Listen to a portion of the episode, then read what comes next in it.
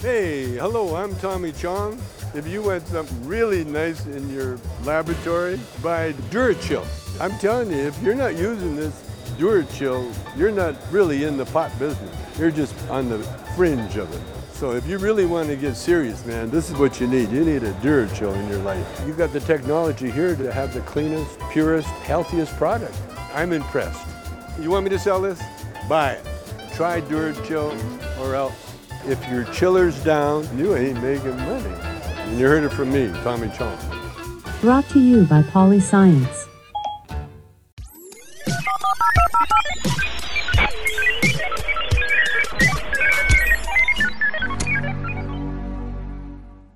This is for Cannabis and Tech Today, Cannabis Tech Talks. You're chopping it up with Chuck, and we are here with Josh Kesselman, the founder of Raw Rolling Papers. Welcome, Josh. Hey, great to be here. Thank you so much for taking the time to talk with us. Um, we'll jump right into it. You started collecting rolling papers when you were young and had a passion for them because of your father. At what point did you realize you had a real, authentic brand uh, and not just a business, you know, or a passion? Wow. Okay, that's never. No one's ever asked me that before, so it's a tough one.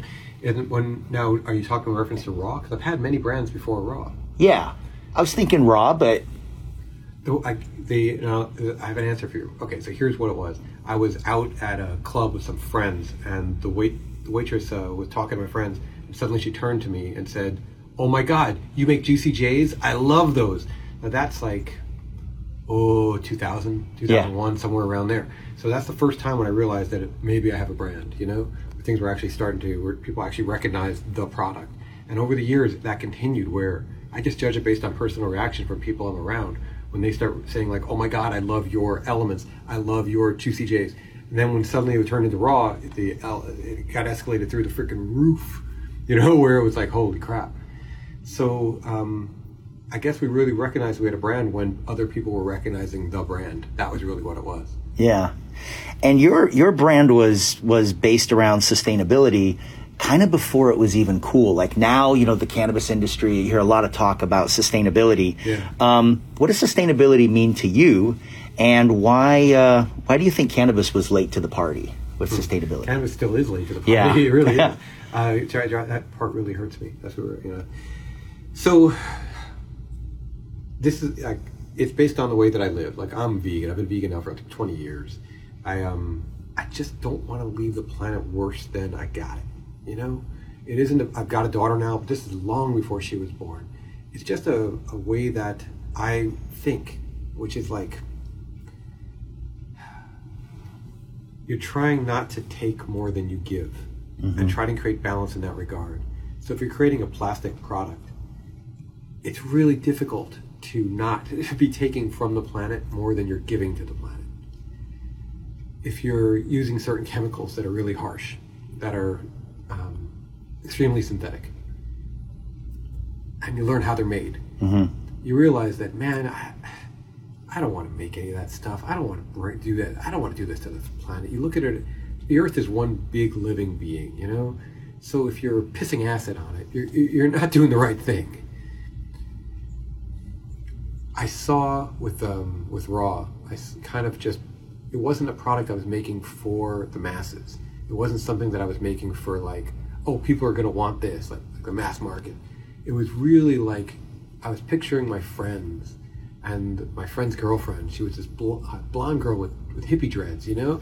And I was trying to make a product that they would really love. And they were the headiest smokers I knew, like knew every aspect of it, you know, grew their own, every little freaking detail.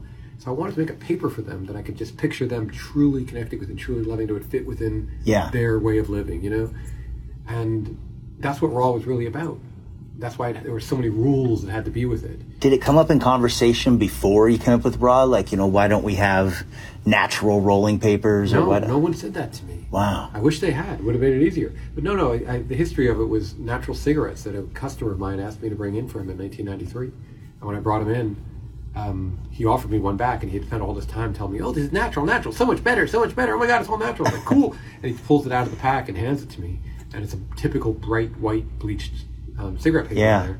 And I looked at that, and I was like, well, "What the?" Because he had talked to me about natural for so long. Then I, I thought back to my collection, and I had a big collection, man. And I thought back to everything I'd ever seen in the history of rolling papers and realized the type of paper I was envisioning for that natural cigarette didn't exist. It never had. And then it was like, I started thinking, okay, wait a minute. That brought me into the thing. Wait, why are why are rolling papers white to begin with? That yeah. brought me down a whole rabbit hole of, of learning and, and knowledge to recognize, really? That's really stupid. Yeah, why are they? Uh, I'll, do, I'll give it to you in the short version. Okay. All right.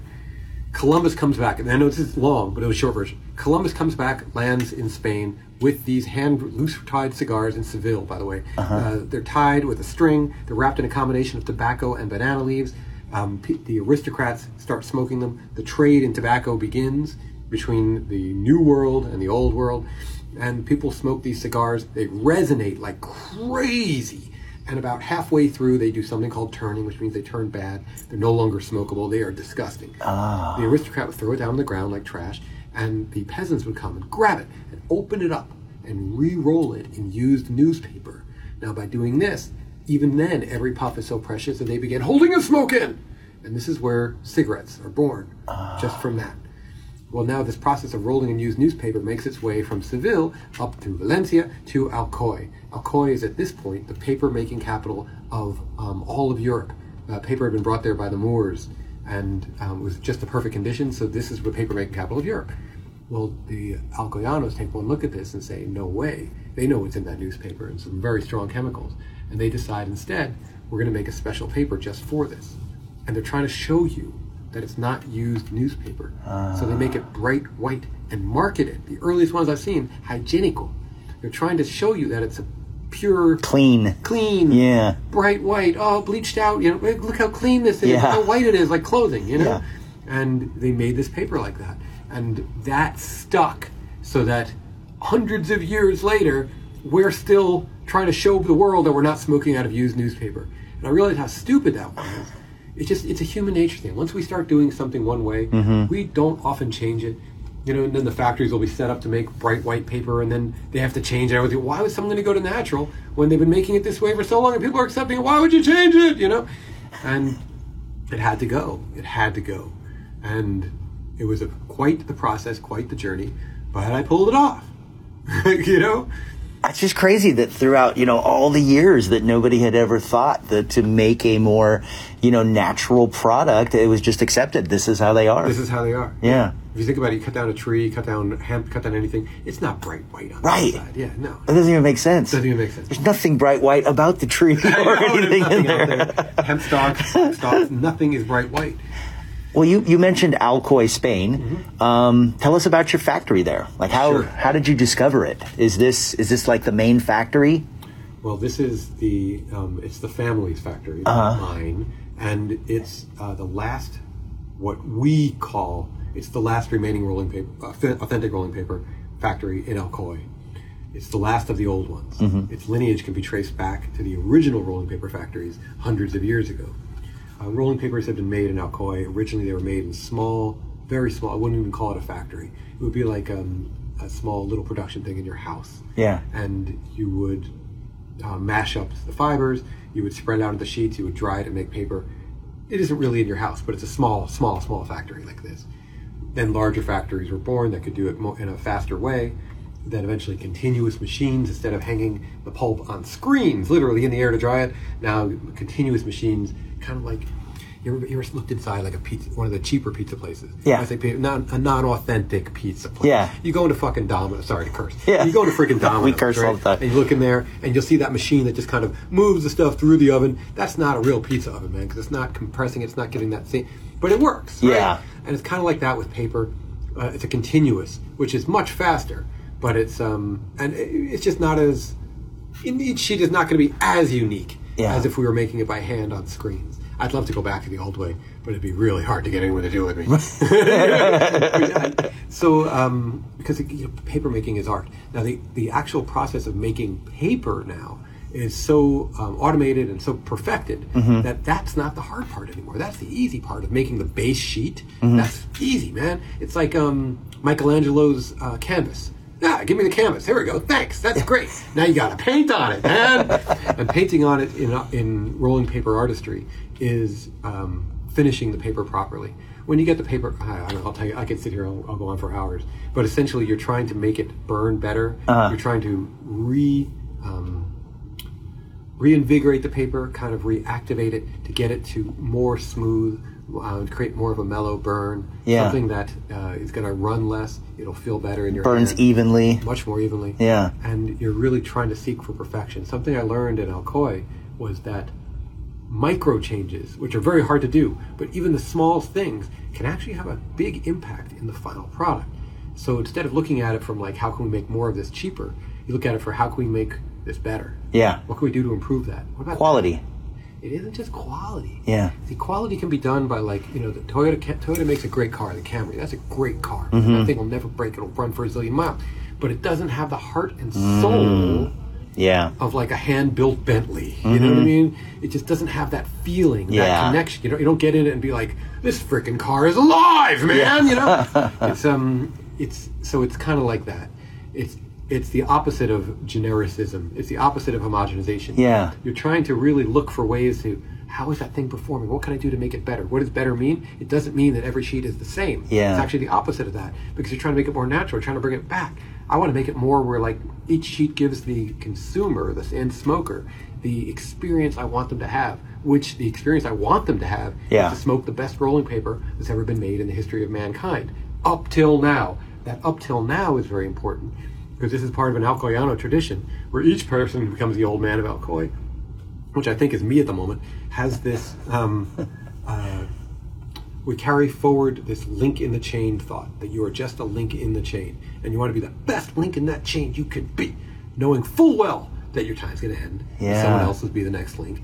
And while you're being that best link, your goal is to make the best rolling paper that's ever been made. Try to outdo everyone before you. Take all their knowledge, all their... If it's your lucky, legacy. Yeah, it's your legacy. Yeah. If you're lucky, you get some of their machines, like we've gotten, and some yeah. of their knowledge, and some of their workers even. And you try to make it even better than it's been made before by looking at small details and nuances. Yeah. What type of water are you using for your... Every little thing is is important. Yeah. And have you made improvements to the factory? Didn't yeah. you, you, uh, yeah, yeah tell us about that. Like, oh, I can't tell you about it. Yeah. I'd love to. No, like, it's, um, the, I, I, there's so many things I, I want to share with people, and I share what I can on uh-huh. social media. Um, like sometimes pushing it even further than I want to, but I can't show some of the, I can't show any of the really best parts. Yeah. Because, you know, Slugworth is out there watching, and Slugworth is not an individual person, by the way. Yeah. It's a person, it's an, it's a mindset that, um, some of my competitors have. And the only way I can describe it is to call it Slugworth. And not all of them have it. Some of my competitors are really good people. And some of them are just like following me around like a, a giant Xerox machine. Yeah. So it's the, the Xerox machine guys that I can't, because of them, I can't show the coolest things. And I wish I could, man. Yeah. You know? Well, it's good. I mean, you know, it's the secret sauce. It's, yeah. uh, you know. Um, how did the pandemic affect uh, your factory? Well, in Alcoy, it was, it was very difficult mm-hmm. um, because... we like to work. Yeah. We like what we do. So being told that we're not allowed to work is hard for us. Mm-hmm. And also the Alcoyanos are very family oriented. Um, so being told you can't visit your family, you can't. It was it was very difficult up in Spain. Uh, uh, it really hurt. However, we got permission from the mayor to stay open, special mm. permission. We had to put in, in very strong COVID precautions. What we did is basically every other machine was working. So in order to keep people further away from each other.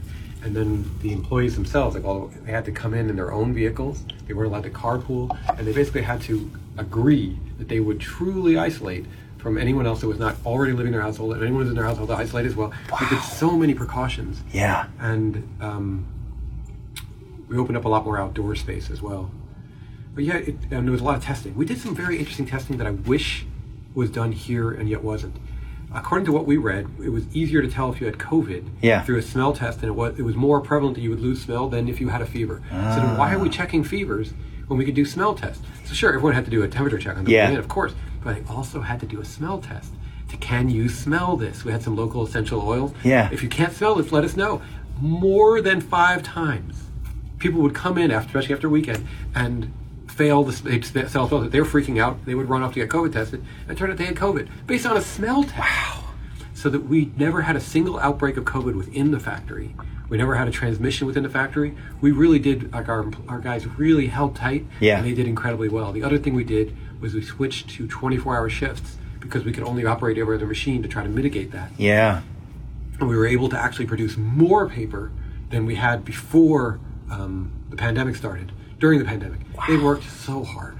You really, but you really stayed ahead of it, and, and you, you cared. You cared about the people. You oh, cared about the process. Yeah, and I yeah. feel like a lot of uh, companies that had problems during this time had to shut down. They didn't take it seriously, or they didn't care, which leads me to, you know, we're here at your headquarters. This is very impressive. Thanks. Um, talk about your corporate culture.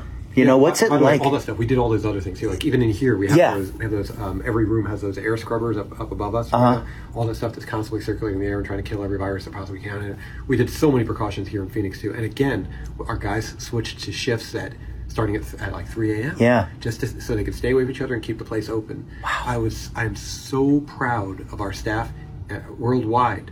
Um, that how hard yeah. they worked and tried. Stay open. Now, a lot of these people didn't have to be here, you know? Uh-huh. And then we had another thing that happened here in Phoenix where so many of our employees that were not primary breadwinners uh-huh. became primary breadwinners for during uh, during the initial, you know, the first few months of COVID. And because their, their, their husbands or spouses would be laid off. So then we realized, okay, these guys are really, they're really in charge now. So we started giving um, extreme bonuses, very strong bonuses to all of our staff, not to the management staff, yeah. to the actual, you know, workers, uh-huh. warehouse workers, people like that, enough to make it where they could make get through with their families and through all of this. So it was it was a good it was a hard time for all of us. Yeah. But you know, there's so many quotes that I've heard about this over the years that in troubled times, that's when people really can shine. Yeah. So like, I'm hoping my staff and all of our people will look back at this and, and be like, no, those guys really they they cared. Yeah. Like, the thing we're trying to show the uh, everyone around us is we we. We really care, man. Yeah. And we want you to care too. And we're going to show you that by caring about you. you yeah. Know? Yeah. It, it just, it says a lot, you know, about your corporate culture. I mean, that you, that you care. There was a lot of companies that as soon as the pandemic hit, they just laid people off, you yeah, know, no. told them to go collect unemployment. No, nobody, nobody got laid off. Or there were, there were um, five people that, that their jobs were ones that had to be done on site. They couldn't do it off site. Yeah. And yet they were too high risk. We couldn't let them come in. We, we just paid them. Yeah. Like, we'll just pay you to stay home. Don't come in and, and yeah. don't go out. Yeah. that's that's really cool. I bet you have a lot of people that want to be part of the Raw team. Yeah, we do. Yeah. Yeah, we never have enough people. I always need more good people. I, I wish I had more. I really do. If it was, oh, I want to work for you, I, I want you to work for me too. See, and that says a lot about your company and your corporate culture, because right now there's a lot of places that can't get workers. Yeah. You know, and what does that say about them? Yeah, well, yeah. You, you might ask yourself, does someone want to work there? Would you want yeah. to work there? Because everyone wants to work here. I don't yeah. know anybody. Um, once in a while, I'll get someone who moves on to some dream job of theirs. I had a, a warehouse guy who moved on to become a diesel mechanic because he wanted to. Yeah. But nobody leaves here because like, oh, I hate it here. Now, if you're here six months, mm-hmm. you're realistically just going to be here. If you're here a year, you're probably never leaving me. Just, it's just the odds. You're in. Yeah, you're just here. That's it. You're not, you know, okay, well, you can move up, yeah. but you can't move out. They just don't go. I like it that way. That is good. That is good. All right, let's switch gears for a second. Sure. Um, hip-hop is currently the most popular form of music in the United States. Yes, it is. I remember listening to hip-hop when I was coming up, and you either listened to rock or you listened to country or you listened to hip-hop. Music yeah. was like very segregated. It was kind of who you are. So I think it's awesome that, that we've got to this point right here. Can you speak a little bit about kind of hip-hop culture? Like, are you a, are you a hip-hop enthusiast? And also speak a little bit to, uh, you know, to the Raw brand and hip-hop. Sure. I, of course I'm a hip-hop enthusiast.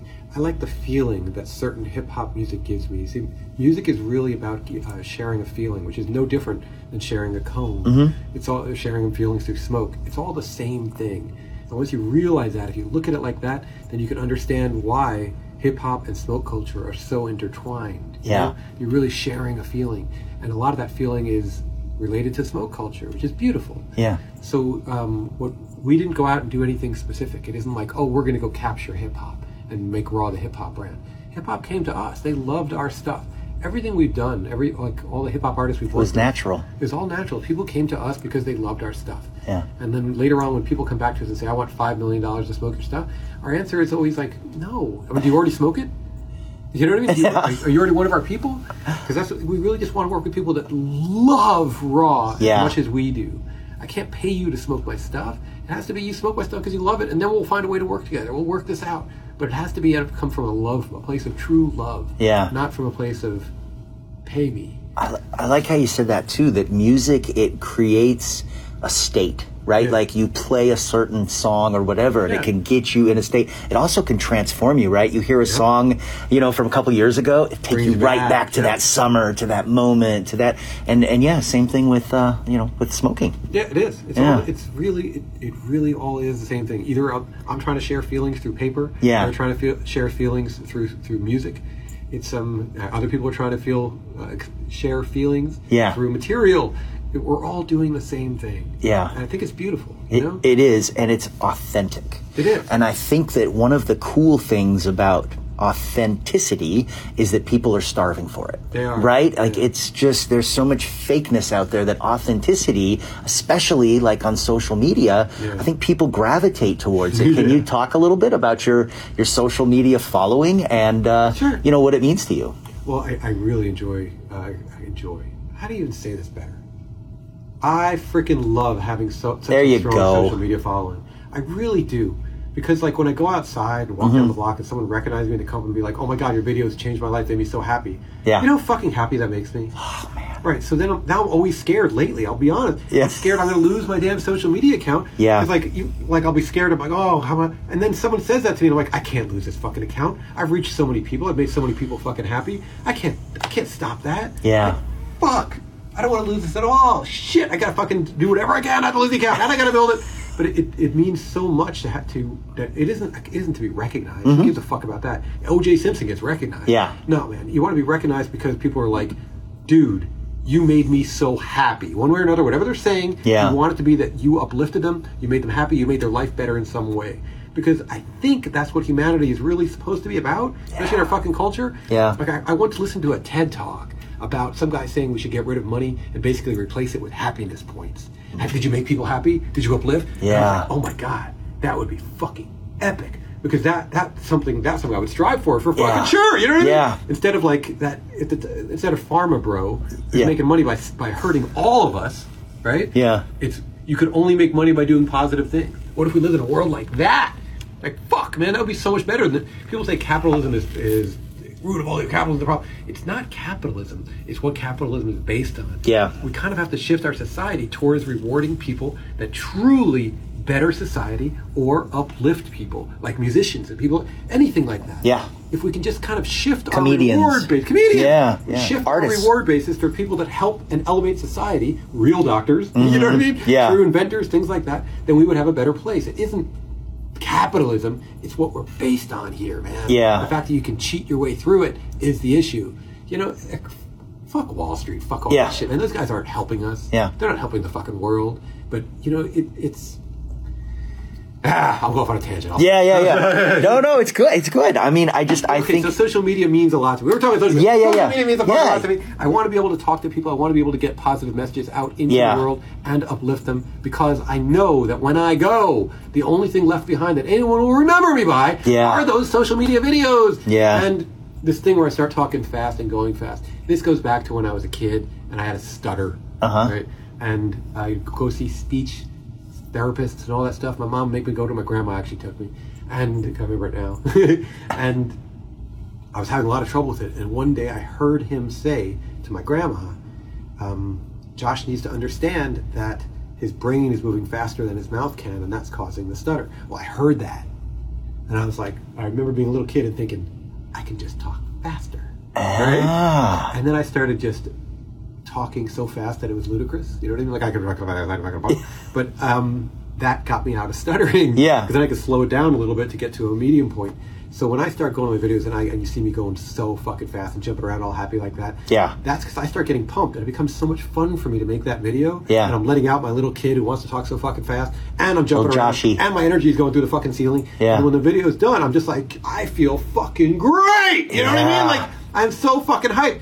when I start off doing a video, sometimes I'll be low. You know what I mean? Like if I was doing a video for this jar that no one can see but you. Yeah. I was doing a video with, with this jar. I'm looking at it first thinking, what do people really need to know about? And I, I'll do like a little draft. Oh, you know, it's a cool jar. It does this. And I'm like, oh my God, the handle. Look how it goes like that. Oh my God, look, it's got a recharger on thing. Oh my God, look at that light. That light is fucking bright. And next thing I start getting excited. Yeah. I do, I do the video again and again. Next thing you know, it's, it's so fucking hype. People are like, oh my God, you must be smoking crack. I'm like, hell no!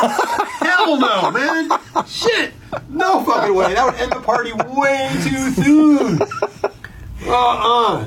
But just, it's, um, that's that's goes back to the same thing. That's one of the reasons I enjoy social media. I yeah. love it when I get to make a video that I'm enjoying, where I'm having fucking fun, and then I share that with the world, and then they enjoy it, and it makes them happy too. Well, shit, man, that's fucking, that's like the definition of epic, you know? People love it. And you know what I've noticed too is that a lot of times, you know, social media posts are full of all kinds of trolls and things like that. You know, people yeah. jumping in there just kind of, you know, just, just they can't wait to piss on someone's yeah. idea or their thing or whatever. I don't notice that as much with your stuff. It seems like your followers kind of are getting that vibe from you, and yeah. they seem, you know, again, there's always going to be trolls, there's always going to be assholes, but yeah, your your just the whole flow and vibe of is it's it seems positive, it seems kind it of is. encouraging and community. Well, here's what I did when, when I started getting some trolls. Yeah. Um, uh, I, like, as they were coming on, I I refused. I didn't. It's not that oh, people say I won't engage with them. You delete them, block them. Sure, you can do that too. Mm-hmm. But what I did was,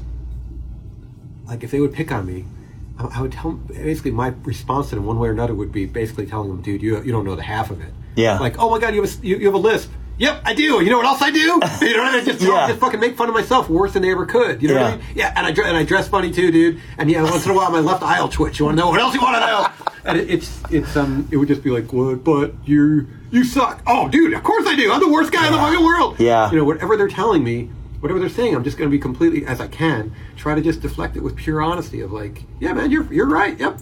It's like an Eight Mile when Eminem comes out and, you know, says everything that he's going to say about him. They have nothing yeah, left to say. say. I, can, I, I, I can make fun of myself worse than anyone else in the fucking world, dude. Yeah. And it, it's, um, but I try not to, I try not to respond with any form of negativity because it's just not going to go anywhere. It's not, it's just not going to help. Yeah. It's, um... if someone tells me I don't know how to roll, you're right. I could definitely roll better. I should have taken my time and rolled another roll. You're right. You know what I mean? I could definitely roll better. I can learn another trick. You're totally right, bro. It sounds absurd to me, but I'm no, just... No, no, no. You rolled that too loose. You're right. I should have tapped it ten times more, man. The world's... It's just, it's, um, I don't, I, I can't go at them. Yeah. No, I it's... It, I, no. I, I could share knowledge. Yeah. You know, but that's about it. Yeah.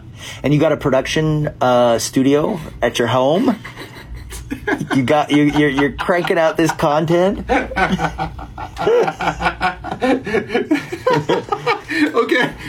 my production studio is this iPhone here, and then I think I have a cordless mic plugged in right over there that I plug into the iPhone. That's it, man. That's it. That's it. I got nothing. I got in my office. You see, I, people think I have a studio or a store. Yeah. It's one wall in my office. We just stuck up a bunch of product on the wall, and I stuck some old baker's desk in front of it. Yeah. We just used that for filming.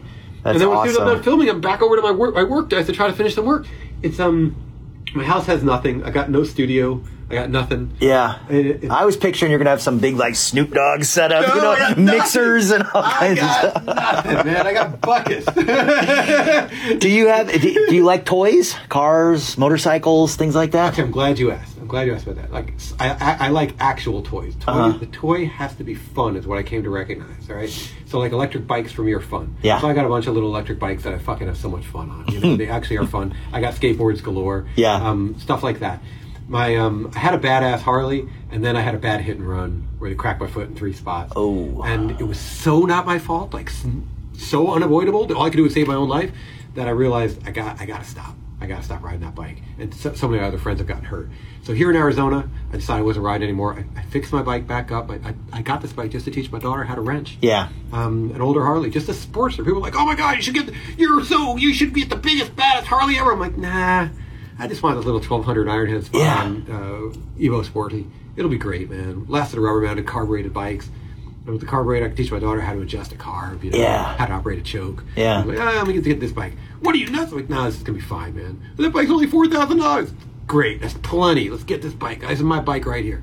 So I bought that old Harley and fixed it up. Anyway, so after the accident, I fixed it back up with Coco, and we auctioned it off for charity. Uh. And um, we did real well for um, it was for the Home for Good, or a charity that we're one of the primary financial sponsors of, and we, we saved so many dogs and cats' lives with that, with the auctioning of that bike. It went to a much better spot than sitting in my garage. Yeah. Okay. So not toys, real toys, right? So growing up, when I was a kid, I played. I didn't was not I didn't grow up with much money, but you know, you play with the toy cars, and I loved my toy cars, man.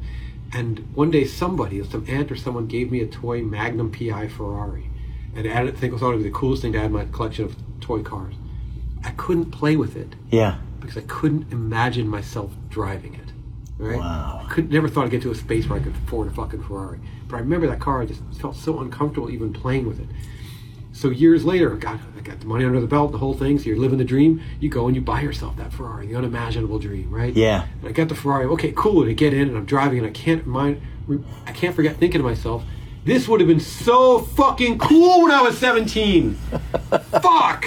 Now it's this, okay, it's cool, and I'm avoiding cops, and I'm fucking, this is not as much fun at all. It was beautiful. It was amazing. But I held on to the dream for a number of years, and then um, when COVID hit, yeah, I, t- I uh, took the Ferrari out for a quick drive, and I felt like a douchebag. I'm just being honest. I felt like a fucking douche canoe. I was like, I got friends out there that are losing their jobs, that are fucking really in trouble, and I'm out here driving a fucking Ferrari. Like, no, no, nah. So I um, sent it up to uh, the dealership and said, guys, I, I can't do this anymore. I don't want to drive this. I don't feel, it's not making me happy. Yeah. I don't know what to do with it. They're like, hold on, wait, wait, wait. Just sit on it for six months. There's going to be a shortage for Ferrari. Like, all right, fine, whatever you want. They sat on it for six months and they called me up one day and said, we got you back what you paid for it. Wow. Like, wow, all these years later, great. Awesome. Yeah. So that was, that was the end of the toy and the end of the dream. It just wasn't, it wasn't fun anymore. You know what I have fun in? Huh. I have fun in my fucking Prius. Yeah. Did you see what I did to my Prius? We, we no. wrapped it, made it all fucking color changing. Yeah. I did I did rims on it. I have, my Priuses are great because I get them. I don't give a fuck. You know what yeah. I mean? Oh, I park next to them and they scratch my car. Okay, that sucks, but it isn't like, oh my God, you scratched my...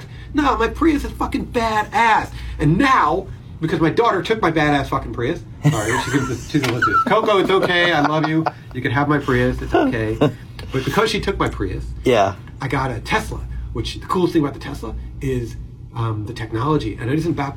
Technology is cool, cannabis and tech, but no, especially if you're tired. Yes. And you're driving, it has an autopilot thing that keeps me in the lane and makes me feel better and safer, and I don't get all paranoid when I'm driving, and that made me so happy. It actually yeah. made me happier. See what I mean? Yeah. Like, I'm like, I like this. This is happy, and I can leave it cold with my dog inside. That makes me happy, fucking too. I go down to the park with her. It's one hundred twenty-five here in Phoenix in the summer. She can play for a little bit. She gets too hot. Back in the air-conditioned car that's already cold, waiting for her. That made me happy. So that kind of shit. Like that's how I'm, that's how I try to judge toys now. Is is this actually going to make me happier? Yeah. Am I trying to? If I'm showing off to people, that's no cool. That's not cool for me. It's not going to make me happy because if I'm showing off, that means I'm making someone else unhappy in a way, right? Yeah. Or making them long. It's not. Um, that's not cool.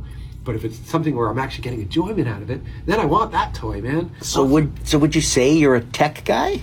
You like tech? I love tech. Okay. All right, good. Yeah, Cannabis and Tech Today. As it, makes it, as it makes things for us better. Yeah. But I also am, uh, I watch very carefully, just like with our products. I'm looking for evolution, not devolution. Mm-hmm. I hate it when I witness devolution. I'll give you an example. That microphone I was talking about earlier for that phone right there. Yeah. Um, the older generation of it, simple cordless mic. You yeah. don't even call it the company. Comica. Comica.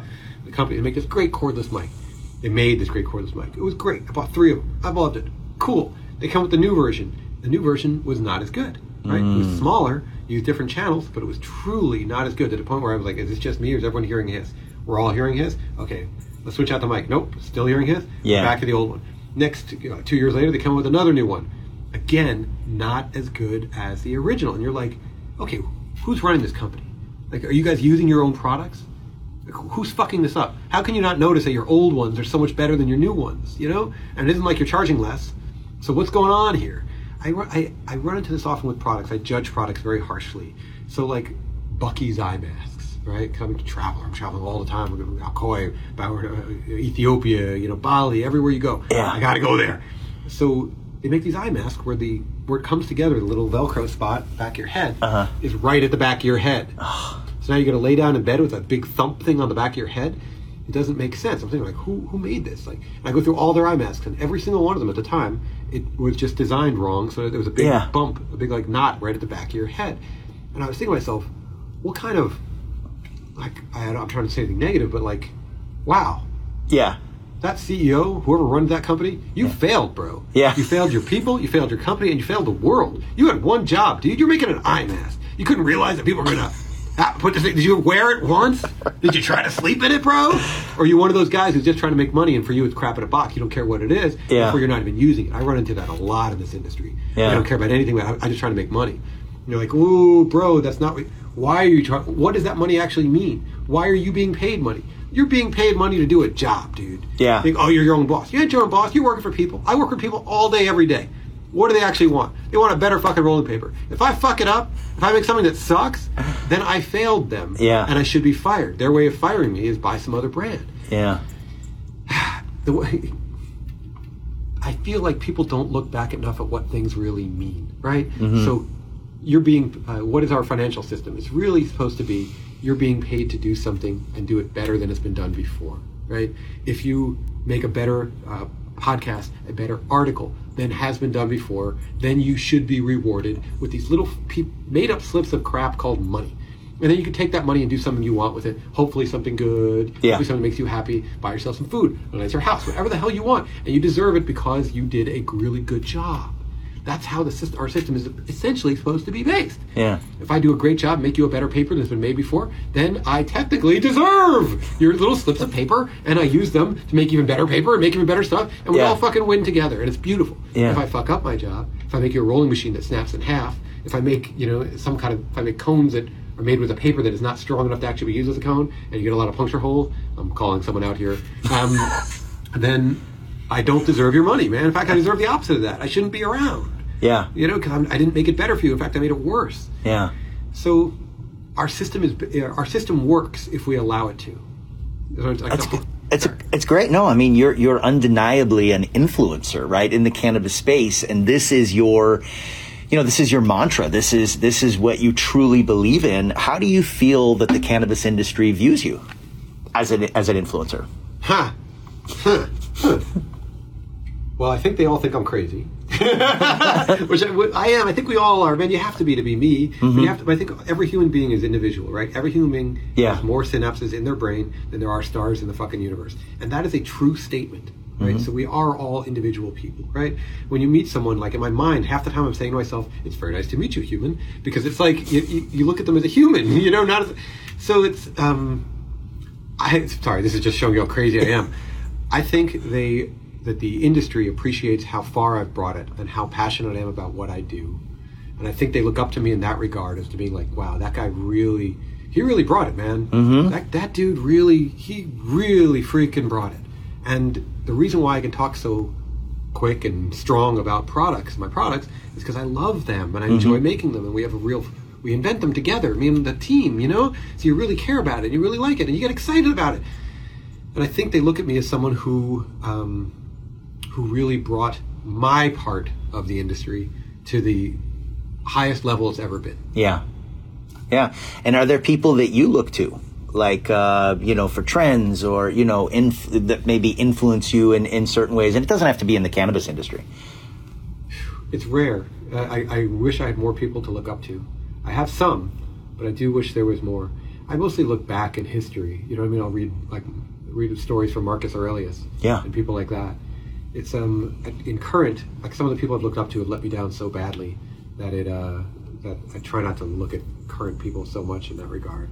I, I like the people who I look up to the most are people who hold stick by their guns, mm. the ones who stay authentic.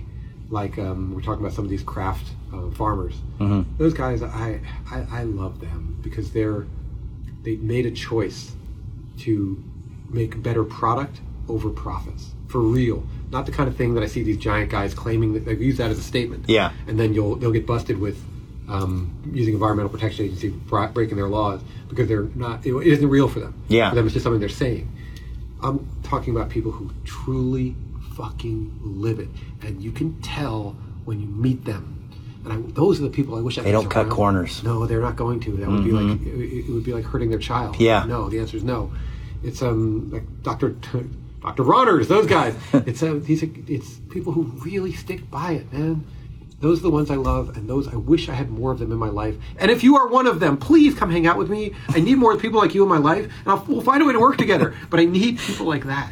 And I, I just, the ones who truly love what they do and will not, not sacrifice, they really won't.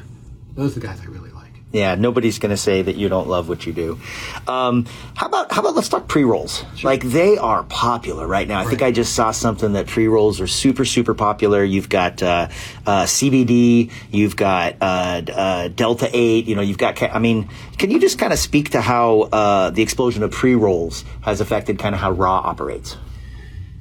Okay, so it has affected us a lot um, in terms of our cone business. We, mm-hmm. we have to make so many cones for them, and we can never make enough. We're expanding like crazy, and, and we'll be caught up with them soon. Are they made in Alcoy? The paper comes from Alcoy, Spain, okay. and it's sent to Indonesia for the most part, okay. where it's rolled into cones. Got it. Um, it's a process. It really is. And there's lots of testing involved, a lot of production, but in the end, I believe that our cones are the best that there are. I've seen lots of people try to find ways to make them cheaper and easier, like spiral wrapping them, which makes them, in my experience, burn terrible. Not terrible, just not as good as a, yeah. as a normal cone. And I've I've experienced so much of corner cutting yeah. that we refuse to do. So our experience has been simply these guys are eating me alive out of out of cones. Yeah. Like, wow! But in in addition, one thing that drives me crazy with pre-rolls is that the overwhelming majority are not filled properly. Yes. And it just drives me nuts. It's an uneven experience. I've yeah. been to L A, you know, and bought some pre-rolls. We thought it'd be really cool. Me and the friends go and, and we'd light it up, and you, you can't you can't even draw from it, you yeah. know. Or then you light one up and it just completely runs and burns. Yeah. You know what I mean? Like it's a, it's a it's a shitty, uneven experience. You don't know what you're going to get. You don't know what you're going to get. You don't know what's actually inside. You have to. There's a lot of trust involved, and most and yeah. a lot of times that trust is, is not placed. And well. You can't take it back, right? Yeah, I know. I know. It's just done. This it's one done. Sucks. Yeah, I know. Yeah. They um. I think a lot of people, a lot of people making pre-rolls don't truly understand where the cone comes from and understand how to fill the cone. They don't have enough experience. Yeah. So they're just trying to fill, you know, they, they see a, a cylind- cylinder, mm-hmm. and the mindset is how can we fill this? Not without thought process of how can I make it burn better? Yeah. You know? Yeah. What's, what's the best way to fill this? How can I make an actual burn closer to what people people get when they fill it correctly themselves? And I just, I've seen a lot of crap. And it's sad, especially when they use my cones and it's not filled right. So I've done about it. I've tried to help. Yeah, I've tried to help.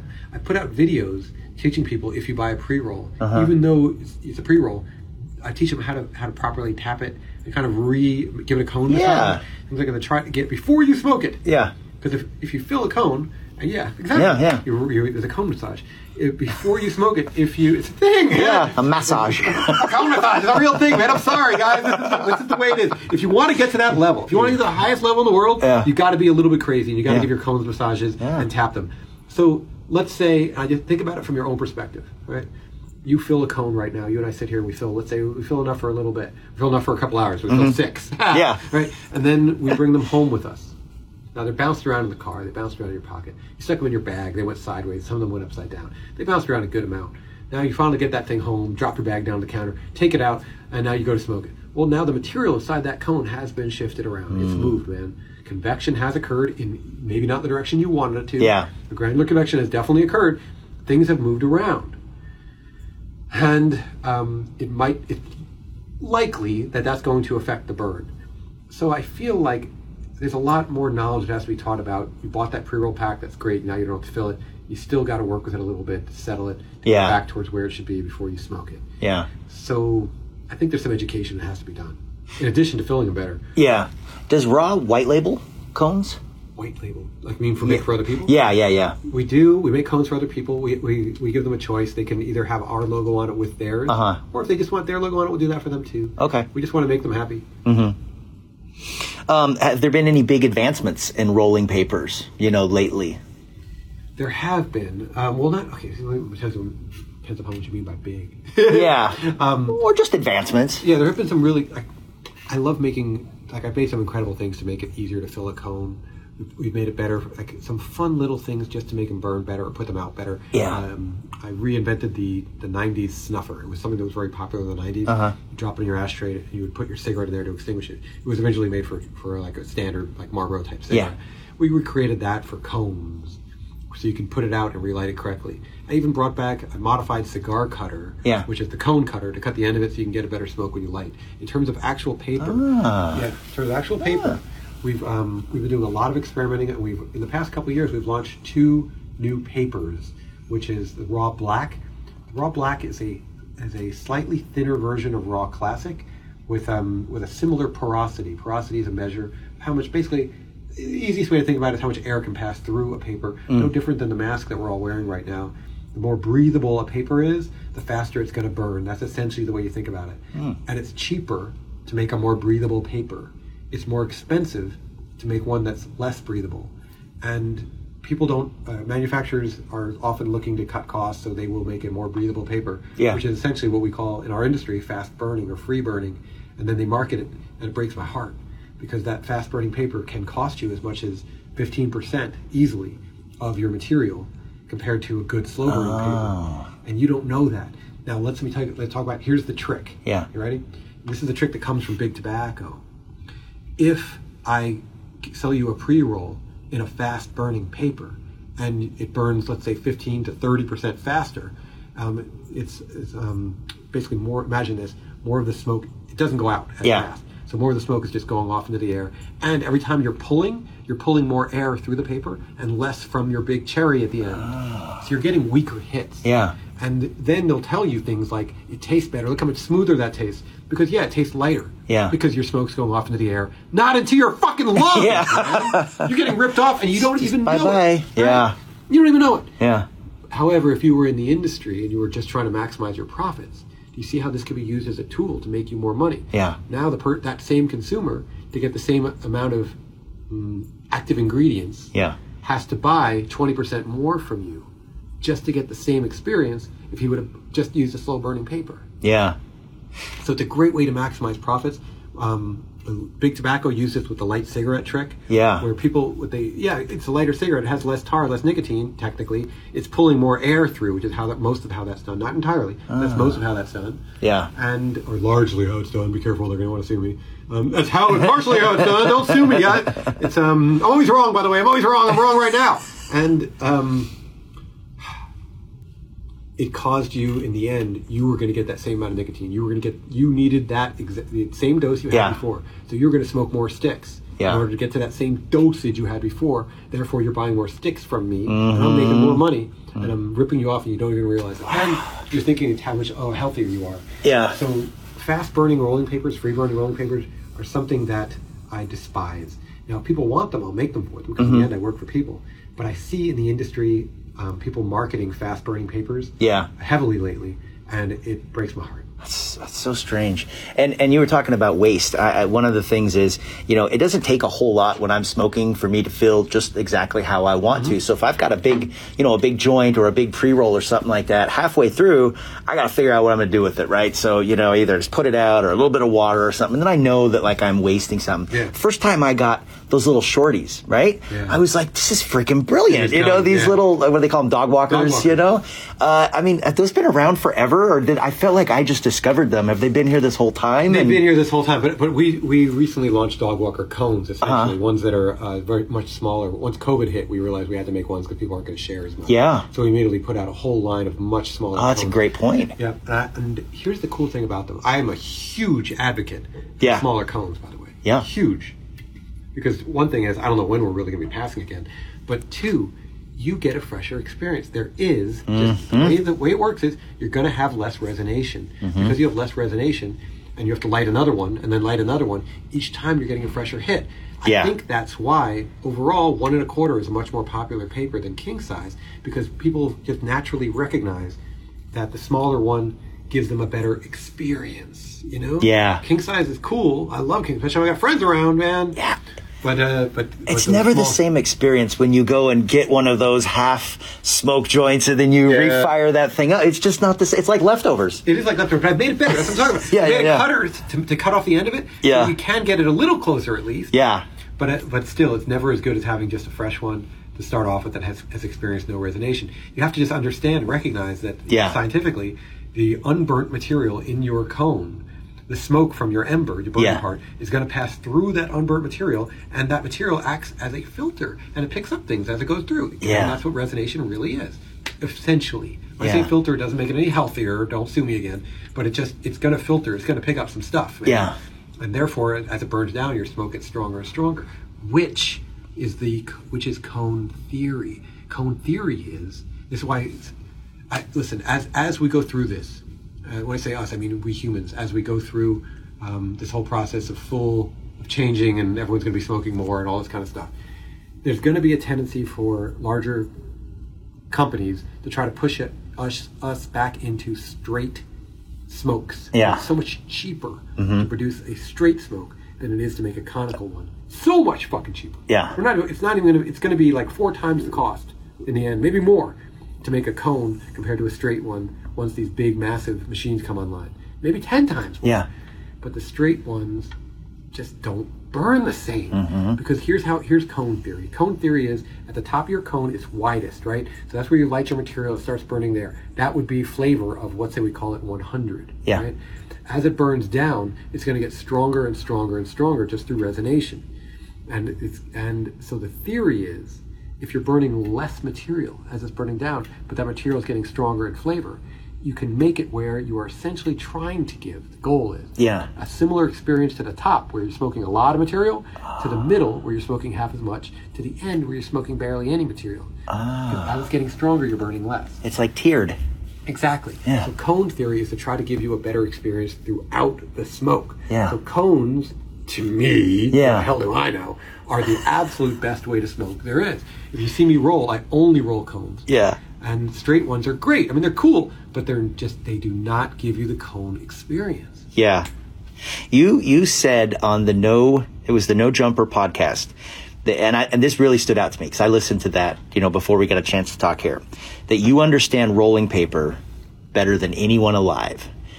And I heard you say that, and it stood out to me. It reminded me of a song. I remember Lil Wayne said, and next time you mention Pac, Biggie, and Jay-Z, don't forget me, Little Wheezy Baby. Yeah. Like, he threw himself into the conversation with yeah. the greatest. And when you said that, I don't think it's hyperbole. I think you truly do have a understanding Uh, that is maybe on a whole different level of mastery. Does that bleed over into other areas of your life? You know, kind of that penchant for mastery that you that you you have displayed here?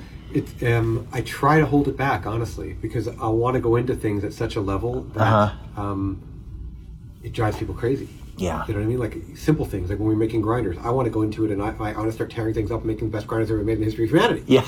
But as we get through this and as we're working on it for three years, my guys start to get really angry at me, being like, Josh, this grinder already is better than anything I've tried. Can you please just put it out? Mm. So, okay, fine, we'll make a thousand of them. I put out a thousand of them. And then the market starts screaming at me, why did you only make a thousand of them? I got one, I loved it, and my friends want one. Yeah. Can you make me one too? What the fuck, dude? I'm like, well, I want to make it better. Hold on, wait, uh, I'm still learning. Don't, yeah. wait, wait, wait, I'm not ready. Yeah. And they start pushing on me. So then I've learned I have to, I have to let go of it to some extent. It can get me into trouble. And where you're never really putting it out, I'm like, okay, okay, I guess in the end my job is not to make, not to do that, but my job is to make people happy, and I'm already making them happy, and they want, they're asking me to make more of it, but I really want to go back into it and make it even better. Okay, let it go, let it go, let it go, let it go, let it go, let it go, let it go. It's really good, John. Let it go. Let it go, let it go, let it go. But when, when it comes to paper, I can't let it go. Yeah. I can't let it go when it comes to paper. It's so, actually, I shouldn't say that. It's just so freaking hard, man. Mm-hmm. I just want to make... Are you a perfectionist? Yes, very, very, yes. very much so, yeah. And proud perfectionist. Every time I make something, yeah, I, it comes in, and all of our products, if you look over on the wall over there, I know they can't see it, but you see those bins? Mm-hmm. Those bins are products for me to Q C. I want to go through every product whenever I can, whenever possible. Wow. Um, to... It came in, I want to see it too. It goes through a normal Q C process, but I want to touch it. I want to play with it. I want to see if it's right. I can notice things that other people can't notice. I can notice that that, that paper packaging doesn't feel quite right. Or yeah. more of a little, that looks like more scratches than usual. Or just something, some little tiny nuance. Oh my God, it's not folded the way I want it to be folded. It's just, I can notice things that other people just can't notice. Yeah. And I want to really make it better. I need to smoke it. I need to look at that watermark myself. I get it. The Alcoyanos, Josh is perfect. Yeah, it is perfect, but... Ah. Yeah. I don't know. When's the last time you changed the watermarking wheel? When was that changed? When's that, how old is it now? Have you checked it? Have you mic'd it? You know, yeah. There's always a way. You know, it, it's um, it's you, know, you, you try to let go. I should say uh, let go. I try to let go. Yeah. I really try to let go. I just, I just really want to bring it. Yeah. I mean, you know what I mean? Yeah. You go hard in the paint. Really, really hard. Yeah. And like the, the latest papers we made, like the, the raw, or, the raw black organic hemp. Right. And this is a paper that I was very reluctant to launch because it's an extremely difficult paper to roll in so much as it's so natural uh-huh. that if you get it wet at all, forget it. Uh-huh. Just forget it. If you overlick it past the gum line into uh-huh. the paper, your tongue could puncture right through the paper. Because essentially, it's so close to just being hemp in its natural state that we yeah. just mashed up. It's so close to that that once you wet it, it just wants to go back to mash. Uh-huh. You know? You got to think about it as... Imagine if you just had, if you just took hemp, yeah. cooked it, mashed it up, spread out the fibers, yeah. and laid it into a sheet and smoked it. That's what I'm. That's my goal, is to get it as close to just that your home as I can realistically get it. Yeah. And I'm trying to do it for you by making it making it thinner than it's ever been made, and and trying to get it with a low porosity so that it burns nice and slow. If I don't add certain chemicals, then it's going to be more affected by water than maybe it should be, mm-hmm. or than if I'd added those chemicals. But I don't want to add those chemicals. I'd rather give you the natural experience and be like, well, fuck you, dude, don't lick it too much. This is, I'm, go, I'm bringing you natural here, man, you know? You know, you want something that you can lick and lick right through? There's plenty of papers on the shelf you can buy for ninety-nine cents a pack. Yeah. You can lick with your whole tongue, and it'll be fine. This is not one of them. This is made for the highest of highest of highest level yeah. smoker who's going to be careful and roll it carefully. And, he's, and when he smokes it, he's going to notice the nuances of that of, of how his palate is affected by not having that chemical in there. And it's, he's going to enjoy it, and he's going to be like, wow, this is that incredible experience I was going for. I'm definitely not going to be the cheapest dude on the shelf. Yeah. I'll tell you that. Yeah. But, I, but it's that's not what I'm going for, man. I'm not trying to make the most. I'm trying to make the best. The best. Yeah, you, I mean, you're a perfectionist. You are an enigmatic, uh, lovable entrepreneur, and you also are really big into giving. Yeah. Like you, this is a part of your story that I think maybe some people don't know that I'd like to talk a little bit more about. Can sure. you talk about raw giving? Yeah, no problem. Um, no problem. yeah. No, yes, I can. It's... The problem for me with raw giving, we start just from my own shame. Yeah. Is that I don't believe I give back anywhere near enough. All right. So for my own shame, I tell you, I really think I should be giving back more, much more. In fact, you know, uh, yeah, this is something I want to do and I don't want this to remind me of something I want to get to. Um, it's, you know, it used to be, let me tell you how where it comes from for me. Yeah. Right? It's a real simple way, and it's a beautiful little story. Not much of a story, but I'll tell it anyway. Right? So um, I'm young, I'm I'm at a, somewhere, my grandma sent me somewhere, some kind of camp or something, and on comes, and I'm really, really young, on comes Live Aid, right? This big, some people don't know what that is. Yeah. At the time, it was the greatest musical uh, concert series uh, to fundraise for mass starvation that was happening in Ethiopia. Mm-hmm. And it was the first time that everyone had gotten together like that. It was simulcast around the world, and more than it, was, it's, it impacted, from my understanding, more than one billion people got to see this thing one way or another yes. through Live Aid. And so much money was raised, and it saved so many lives, and it was such an impact. And I'm sitting here watching this, watching the world come together as one through the power of music in a positive way to try to help people that they've never even met or seen uh, thousands and thousands of miles away. And I was so impacted by that, like, wow. You know, when you see people, humans care about each other. This is the world I want to live in, man. I want to live in a world like that. Yeah. That was fucking great. And I'm watching Bryan Adams up there on stage playing Summer of sixty-nine. Mm-hmm. And it was just like, and he changed the lyrics to Summer of eighty-five. That's like, it tells you what year it was. Yeah. And I'm just like, wow, you know, just so impacted. I'm so infected that I, that changed my life. And so I'm always trying to recreate that Live Aid experience, you yeah. know? So I end up, and I, I end up idolizing Bob Geldof. You're asking people, Bob Geldof, and watching what he did. And so it became a it became a thing of I just I just want to give back, and I did that through even when I was younger. I was always trying to find ways to do it. And once you start getting um, blessed mm-hmm. with tremendous success, well, with that success comes great responsibility. I believe that whenever you receive a huge reward, yeah. like a tremendous success, you then have to stop and listen. The universe is talking to you all the time. You just don't hear it, and many people are, are deaf to it. Mm-hmm. But I would just be, I would just try to open myself up to see, okay, what do, what is wanted? What do, what am I supposed to do? Because I know when you receive, you're supposed to give. What am I supposed to give? Mm-hmm. And one way or another, the universe would guide me on these incredible journeys where I would end up through just sheer happenstance, you know, in the in what I call the gates of hell, which was at sisters uh, going through the gates of Sister Mother Teresa's uh, hospital for the destitute and dying in Addis Ababa, Ethiopia, and you go through that experience, and you're you're witnessing people dying in front of you, and you're experiencing something that you never thought you would actually experience, at a point where you have to go into what's called warrior mode.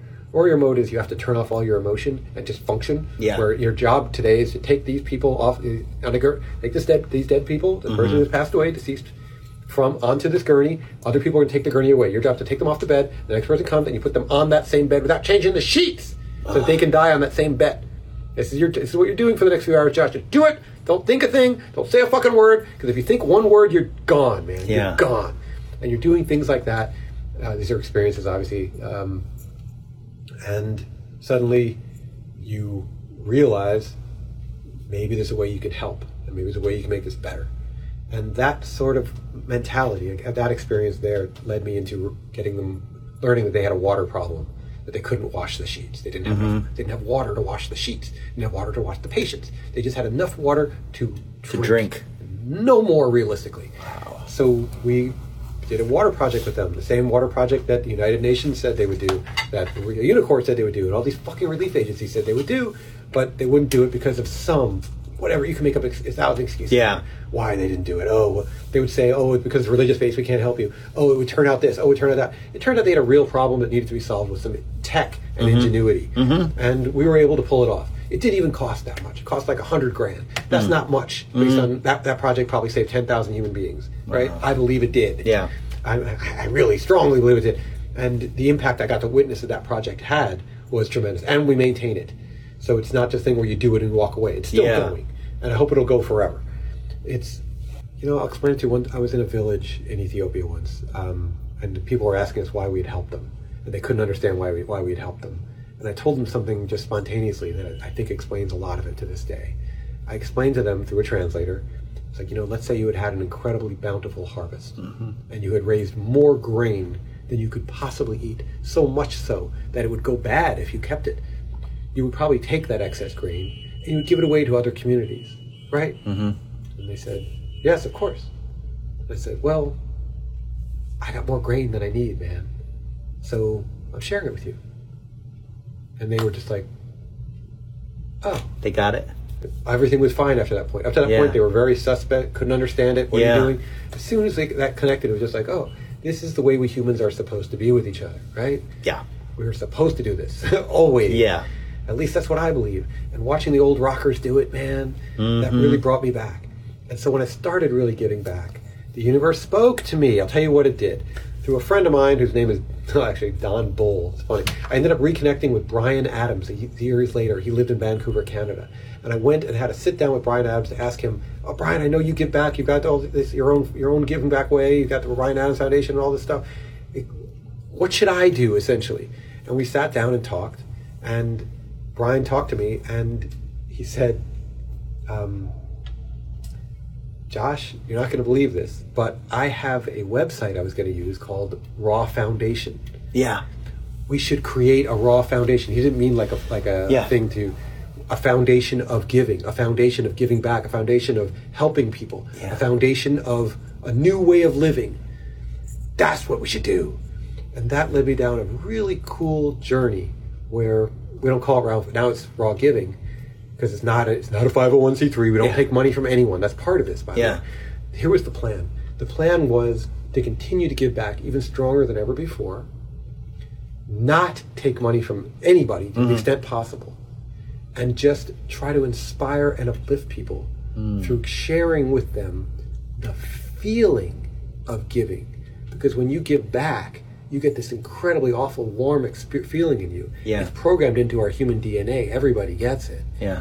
You just have to trigger it. It's addictive because it feels so good when you help yeah. people. And you see it and you know you really did it and you know you really had an impact. It feels really good, man. You know what I mean? So you want to share that experience with people. So the way that we figured out we would do it, the plan was essentially to give back in an, what I, what I believe is an incorruptible way, where it's like, hey man, you come onto raw giving dot com and you want to buy a skateboard or a snowboard or whatever the hell we got on there, one hundred percent of what you spend mm-hmm. goes directly to the charity. We don't even take off cost of goods or anything like that, blah, blah, shipping, blah, blah, blah. Yeah. Nope. You just make a donation to Wine to Water, one of our really close friends, for let's say a hundred bucks, and then you get this thing. I send it to you for free, man. I'll even sign it if you want me to. Yeah. Here it is. And why are we doing this? I'm not gaining anything from this. Yeah. Except I'm doing the right thing. I'm teaching, I'm not teaching, I'm helping you get that feeling of, you just gave one hundred bucks to Wine to Water. You know what that just did, man? You just saved a human life. one hundred dollars is about the cost. You just saved a human being, dude, just like you. Same D N A, same everything as you. You just saved a life. Here's a tray, man. Thank you. Wow. Thank you for saving a life. Does that feel good? Do you understand what impact you just had? Yeah. So you're trying to create a movement, a philosophy, something that's re- that feels so good to them that they, they get addicted to it the way that I am, and that they give back to. What Bryan said to me was, Josh, imagine a rock roll, a roll, a rock rolling down a mountain. You start off, you get a good sized rock, and you start rolling it down a mountain, right? And mm-hmm. it's rolling, and it'll pick up speed. And by the time it gets down to the bottom, it'll do some damage, man. That's cool, right? Yeah, that's kind of what you're doing right now. Now imagine this. Let's say you take that same rock, and you roll it down towards a giant pile of other rocks. Yeah. And it hits all of them, and they start rolling too. Well, now you got a fucking landslide, man. Yeah. Now you got a movement. Now you're making real social change. So that's what raw giving is really about. And I'm sorry for being so long on this. I beg you to edit this, because I will keep you here till the yeah. night falls yeah. and the sun will rise, and I will still be talking to you about this. And I, but the, and I would love to if you left the whole thing. Yeah. But I want people to actually hear the messages. I want them to understand. And it isn't about me. It isn't about you. It's about the person listening to this. Yeah. Can I impact them? Can I? Can I get them to understand that feeling and do more of it? If I did, then again, I did a wonderful fucking thing, and I can get my statue in Alcoy, which is a whole other story. Yeah. I'm trying to get the statue. And I, the greatest have statues. Yeah. Um, I'm hoping that it'll, I'll be the first non-Alcoyano. I'm a, you know, I'm an honorary Alcoyano, but I'm not an Alcoyano. I would be the first non-Alcoyano to ever have a statue. So maybe I'll get lucky and I'll somehow pull it off, and I'll get it. This is what I have to wait till I'm dead. Yeah. But still, I want, I want my statue. You don't get a statue while you're alive. I want to know, because that, that means I'm one of the rolling paper. I'm truly one of the think, rolling paper greats. I think that's just. I think it's so cool. I mean, it, it. I think I heard a quote once. It's like, what you give, you keep forever, and what you keep was never yours to begin with. That's beautiful. And it just. It kind of feels like that. Sort of. You know, summarizes what. Yeah. What, I, what you're talking the about. The one that I, and I've said this before. One of my famous Marcus Aurelius quotes is, Um, the only wealth you ever keep is the wealth you give away. Yeah. And that's completely true, because especially with the life I've lived, where I've had feds come at me and try to confiscate all my shit in the past and all that kind of stuff, it's, um, you recognize, like, ain't no federal agent going to go confiscate Mother Teresa's wells. I think we've done seven of the, all seven of the hospitals now. Wow. They're not going to go back to Ethiopia and try to confiscate a fucking well. Yeah. You know what I mean? It's gone. It's done. I gave it away. It's theirs now. And it's done. I could be living underneath a bridge, and I could always know that I pulled that off. Yeah. Someone will try to change and say, "Oh, he did it because of." There's no because of. I did it because of love. So you can say whatever you want. I know why I did it. Yeah. I did it because of love, man. If you go there, I always try to say, man, if I took Donald Trump there, sorry to be political, if you took him there, it would break his heart. He would cry too. It's um, it's just you get so moved by seeing the people, yeah. feeling the pain they're going through, yeah. and seeing how you can actually have an impact. You're sitting there, you got money in your wallet, mm-hmm. and there's people dying around you, and you realize that money in your wallet could save some of them. Oh, yeah. And you're like, oh, shit, man. Right. Fuck, take whatever I got, man. We got to get this. It's, it's a feeling. And that is why I am, like, you can't, no one can judge me harsher than I can judge myself. Mm-hmm. That I don't give away squat compared to what I should give away. We've given away a couple million bucks, so what? I yeah. can give away more than that. I still have some nice stuff. I got a nice watch on my wrist right now, right? Pretty nice watch. Yeah, I could sell yeah. that wrist and this what this that wrist. I could sell this watch. This watch could probably save, you know, yeah. a, a lot of lives. Yeah. And yet I still have it on my wrist, don't I? So that's why I am a piece of shit, and I always will be until the day I really give it up. Yeah. And sell that watch for them. Give them really give. Because the sisters that are there, yeah. they take a vow of poverty. They really give it up. Ain't no rings on their fingers. Mm-hmm. Ain't no watch on their wrist. Yeah. It's it's gone. Yeah. So unless I achieve that kind of level that they're at, then I'll always be just a fucking piece of shit. It's something you stepped on with your shoe and you swiped, you scraped off. Well, I, I, I don't think you're a piece of shit. um, it, this this has been a great journey. This whole conversation, I think, is going to really inspire and inform a lot of people, and that was what my goal was. I got two more questions for you. Sure. Okay. Where do you see the cannabis industry in five years? I believe we will have some form of federal legalization that will make more cannabis legal than the type that's already legal. Mm-hmm. I believe that strongly. Um, I, I hope that the industry somehow remains in, as fractionated as possible. Yeah. I, I don't want there to be any big players. I want there to be a zillion small players so that humans mm-hmm. all really have a chance to succeed. That there's small cannabis companies, not big ones. Yeah. We don't need fucking McCannabis.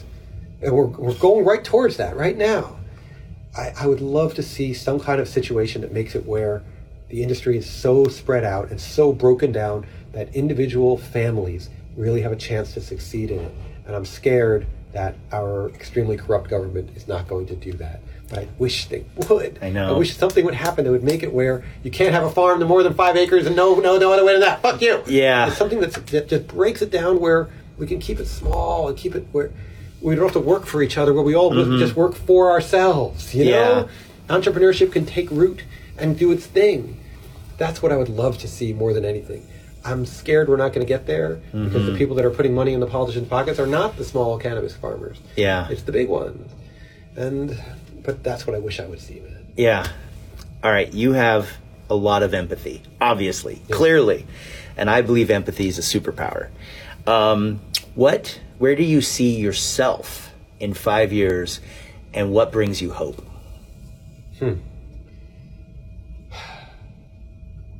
I, I, um... I don't think I'm going to change much over the next five. I'd like to believe that I will. I'd like to, I, I know I'll get better at everything. Mm-hmm. I really will. I'm always getting better. I'm always learning. I'm always fucking up. Always making mistakes. Mm-hmm. And I try to learn from each one of them. I'm hoping that we're going to pull off some like some incredible raw pre-rolls that are going to help people experience it in a better way. I think we'll be going down that path more in the future. I want to be more of an advocate. Someone who, either through our actions or other methods, really helps to elevate the entire industry towards where I think it should be, more towards a, a situation of mutual success um, with a lot of people rather than king of the mountain. Yeah. I, I look at it like this. If you're on top of a hill, that's that's a great place to be, man, because if you fall down on a hill, you're not really going to fall down the hill. It's, it's gently sloped, you know, mm-hmm. it's not that dangerous. But if you're on the top of Peak Mountain and you trip and fall, you're gonna you're gonna fucking die, man. You're going all the way down to the bottom. I, I don't try to, in my businesses and everything we do, I don't try to create a peak and mountain mm-hmm. where we're on top and everyone else is on the bottom. It's you try to bring as many people as you can with you to the top, and that way you got a nice big hill, and it's fun. And yeah. It's a lot more fun when you have other people with you, and it feels right, you know. I create my products through a through empathy. Yeah. And everything I do is really very much through empathy. The whole thing of trying, when I smoke with you, I'm trying to understand how to better it. I'm trying to understand your needs, trying to think every little detail of how you roll and how you smoke. I'm trying to pay attention to it to see how I can make that better for you. Yeah. Why you did it that way. Because if you're doing it some way that I can make better for you, the odds are there's a million more just like you and I can make it better for them too. So I'm really trying to connect with you. I'm trying to get those mirror neurons working in the front of the brain, mm-hmm. trying to deeply connect and understand what your needs are and why you're doing what you're doing. And every little detail, I'll be like, why is he doing that?